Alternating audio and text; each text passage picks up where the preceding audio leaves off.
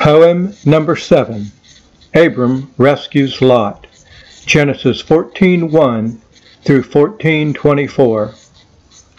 Abram lived in Canaan and Lot in Sodom's land. Lot thought he'd made the better choice, but all was not so grand. Four kings stronger than Sodom's king came to take their goods one day.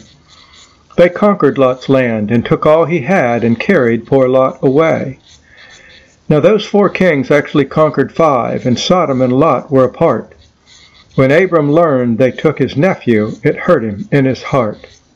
Abram loved Lot and his family. They were Abram's closest kin. Could Abram fight against four kings? If he did, could he ever win? Well, Abram, he trusted God, so he armed his servants and said, We're going to war, and we're going to win. With God, the enemy's dead. So Abram's servant chased four kings with armies big and strong.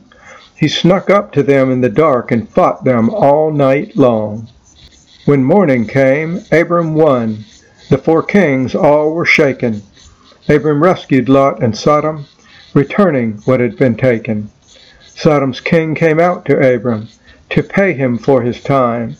But Abram said, God won this war. I will not take a dime. And that is why God loved Abram. He gave to God all the glory. We'll see God call Abram his friend, but that's for another story.